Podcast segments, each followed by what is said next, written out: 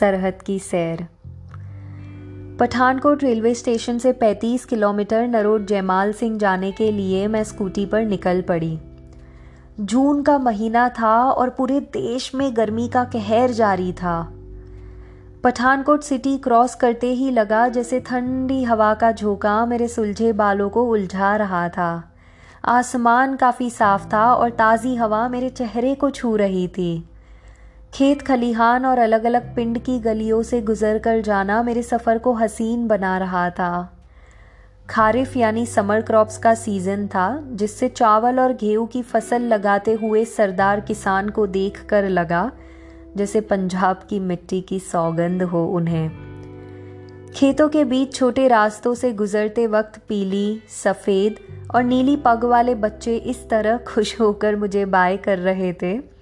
जैसे उन्हें भी पता हो कि मैं रावी नदी के उस पुल को पार करके यहाँ पहुँची हूँ, जहाँ एक समय महाराजा रंजीत सिंह ने किसी तवायफ के कहने पर पुल का निर्माण किया था, जिससे बारिश में रावी का पानी भर जाने पर तवायफ नदी के उस पार फसीना रह जाए। ढाबे वाले सरदार जी ने यह मज़ेदार किस्सा सुनाकर मेरे अंदर की उत्सुकता को और बढ़ा दिया था। इतने सुंदर नज़ारे देखते देखते नरोट जयमाल सिंह कब पहुंच गई पता ही नहीं चला वहां पहुंचते ही एक गराज वाले चाचा जी से मैंने पूछा सरदार जी सिंबल नू केड़ी सड़क जाएगी ओ बॉर्डर दे नेड़े वाड़ा पिंड हाँ जी ਤੁਸੀਂ ਖੱਬੇ ਜਾਓ ਤੇ ਫਿਰ ਸਿੱਧਾ ਸਿੱਧਾ ਤੇ ਤੁਹਾਨੂੰ ਇੱਕ ਚਿੱਟਾ ਬੋਰਡ ਜਿਸ ਤੇ ਸਿੰਬਲ ਲਿਖਿਆ ਦਿਖ ਜਾਊਗਾ सरदार जी ने रास्ता समझा दिया सस्त्रियकाल चाचा जी, कहकर मैंने राइट ले लिया। और आगे देखा, यहाँ दूर दूर तक सिर्फ़ हरी फ़सल दिख रही थी और सफ़ेद कुर्ता और काला चश्मा पहने कुछ सरदार जो बुलेट पर अनाज लेकर जा रहे थे। आगे चलते चलते लकड़े का एक पुल आया। उसके नीचे हल्का पानी का बहाव था। वो रावी नदी का पानी था। तब समझ आया उस गाँव पहुँचने के लिए कोई कच्ची या पक्की सड़क बनी ही नहीं थी। मेरा मन अब बहुत मचल रहा था कि सिंबल पहुँच जाऊँ बस। मैं मुग्ध हो गई थी ये सोचने में कि कैसी होती है ये सरहद। वहाँ के लोग, वहाँ के जानवर, वहाँ की मिट्टी, वहाँ की खुशबू, वहाँ का सब कुछ। सिंबल एक किलोमीटर, मैंने लिखा हुआ पढ़ा। करीबन तीस परिवार की आबादी वाला पिंड और कोई खास दुकानें भी नहीं दिख रही थी आसपास पीछे से मुझे आवाज आई तुसी पीर बाबा ਦੇ दर्शन ਕਰਨ ਆਏ ਹੋ 3 तारीख ਨੂੰ मेला लगूगा ते ਤੁਹਾਨੂੰ उस दिन आना चाहिए है वहां रहने वाली तरनजीत ने हंसकर कहा स्कूटी पार्क करके मैं पैदल सीढ़ियां चढ़ने लगी और सामने एक बड़ा सा लोहे का दरवाज़ा दिखा और वहाँ खाकी वर्दी में दो जवान पहरेदारी कर रहे थे। मैं नज़दीक गई और कहा, नमस्ते सर, बॉर्डर देखने आई हूँ मैं यहाँ।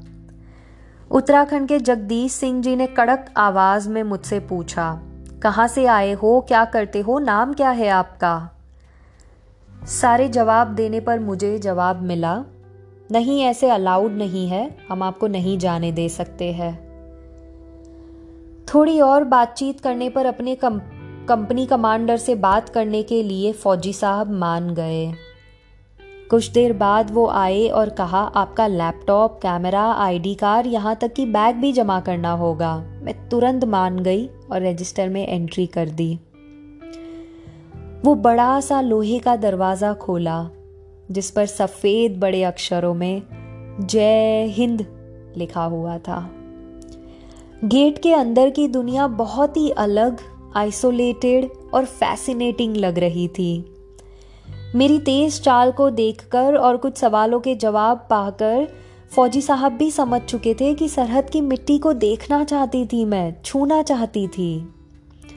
मैं नज़र घुमाकर बीएसएफ कैंप को देख रही थी और जगदीश जी ने कहा, मैडम जी, इधर आइए। यहाँ से आपको पाकिस्तान दिख जाएगा।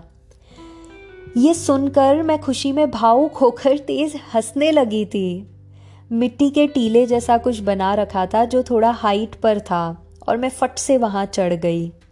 ओ माई गॉड मैं सरहद देख पा रही हूँ। सामने पाकिस्तान है मेरे। सब कुछ दिख रहा है मुझे, कहकर मैं ज़ोर ज़ोर से चिल्लाने लगी। उतनी देर में मगरीब की अजान हुई। जगदीश जी ने कहा किसी पिंड का नाम लेते हुए कहा कि वहाँ रोज़ अजान होती है ना तो यहाँ भी सुनाई देती है। सामने देखा तो रेड क्लिफ लाइन एकदम साफ़ नज़र आ रही थी, जो कि फेंसिंग से सील्ड थी। फेंसिंग के उस पार हरे, नीले, सफ़ेद और गुलाबी रंग की बड़ी कोठियाँ और उनके बाहर काफ़ी सारे भेड़ खेतों में टहल रहे थे। थोड़ी नज़र घुमाई तो बड़ा सा हरे रंग का पाकिस्तान का झंडा दिखा।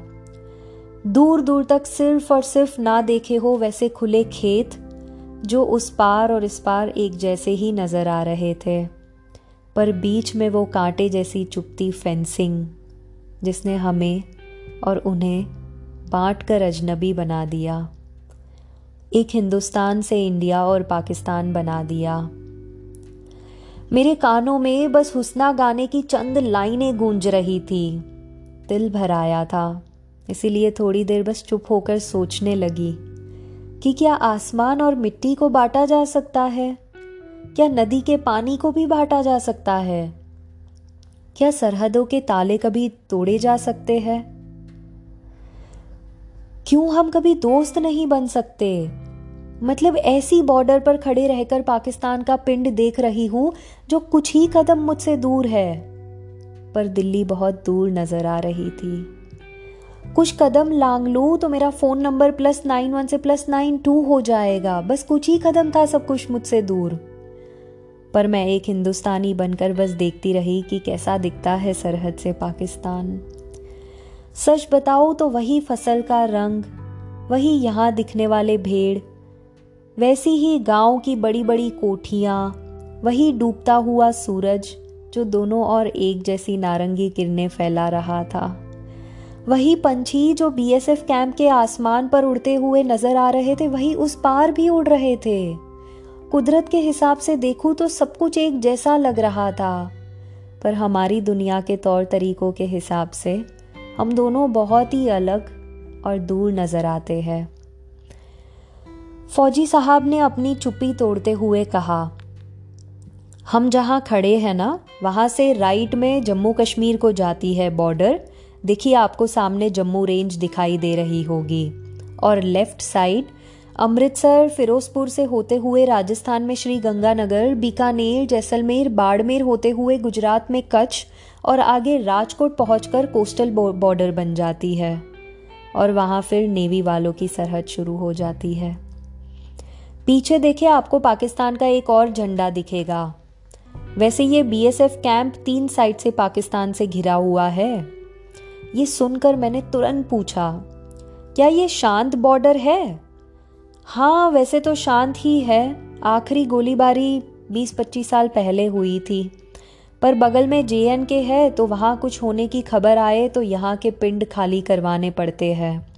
मैंने फिर पूछा फेंसिंग के पास कितने घंटों की ड्यूटी होती है? वैसे तो मैडम जी छः छः घंटों की ड्यूटी लगती है, पर फेंसिंग पूरी इलेक्ट्रिक तारों से जुड़ी है तो रात में करंट चालू कर दिया जाता है। देखिए, आपको सामने फेंसिंग के पास खड़े जवान दिखाई दे रहे होंगे यहाँ से। एकदम उत्सुक होकर मैंने फिर से सवाल किया। मैंने बॉर्डर के पास खेती होती है, उस बारे में काफ़ी पढ़ा है। क्या यहाँ पर खेती होती है? हाँ बिल्कुल होती है। देखिए, ये सामने काला गेट दिख रहा है आपको। उस पर मौसम के हिसाब से खेती करने का समय लिखा हुआ है। जैसे अभी गर्मी का मौसम है तो पाँच बजे तक और सर्दियों में चार बजे तक खेती होती है। हम रोज किसानों का ट्रैक्टर और उनके कागज़ चेक करके उनको अंदर आने देते हैं और हम में से एक दो जवान उनके साथ होते हैं। सरहद पर खड़े रहकर पड़ोसी मुल्क के नज़ारे को अपने दिल में समाकर ढेर सारी बातें करते हुए फौजी साहब मुझे पीर बाबा की मज़ार पर ले आए। ये नज़ारा भी मेरे दिल के बहुत करीब है। कभी नहीं सुना था, कभी नहीं पढ़ा था कि हिंदुस्तानी बीएसएफ कैंप के अंदर पीर बाबा की मज़ार हो और उसमें अगरबत्ती की खुशबू और तेल का दिया जल रहा हो। और मेला भी तो होता है यहाँ। इतनी साफ़ और शांत जगह थी कि बस मैं कुछ देर बैठ सी गई वहाँ। आँखें बंद करके इन सारे पलों को बस हमेशा के लिए यादगार बना रही थी। क्या पता ऐसा फिर कभी देखने मिले या नहीं। बंद बॉर्डर के पास बीएसएफ कैंप में थी, पर फिर भी कुछ देर के लिए दिल सेक्युलर महसूस कर रहा था। अंधेरा हो चुका था। इसीलिए कैंप का किचन देखकर मैं गेट के पास आ गई। वहाँ कुछ और जवान चाय पीते खड़े थे और मुझे भी चाय का ग्लास दिया। बाकी जवान अपने अपने बारे में बताने लगे और फिर फौजी साहब ने मुझसे पूछा, मैडम, आपकी बड़ी रुचि लगती है इन सब में। क्या बंटवारे के बाद आपका परिवार यहाँ आया है? धीमी आवाज़ में मैंने कहा, जी नहीं। बस पड़ोसी मुल्क को देखने की ख्वाहिश समझ लीजिए। डिफरेंसेस तो बहुत लोग देख रहे हैं, पर मेरी कोशिश है कि लोगों को समानता से रूबरू करवाऊं। अरे बहुत बढ़िया। फिर तो आपको अपने विचार पत्रकारिता के ज़रिए लोगों तक पहुँचाने चाहिए। और आपने सवाल भी तो इस किस्म के किए थे। काफ़ी अलग थे। मैंने हंसकर जवाब दे दिया। सोचेंगे कभी। काफ़ी अंधेरा हो चुका था, इसीलिए सबको धन्यवाद करके मैं भरे दिल के साथ वहाँ से वापस पठानकोट आने के लिए निकल पड़ी। और इस तरह कुछ और सवाल और कुछ और समानताओं की लिस्ट के साथ मेरी बॉर्डर की सैर पूरी हुई।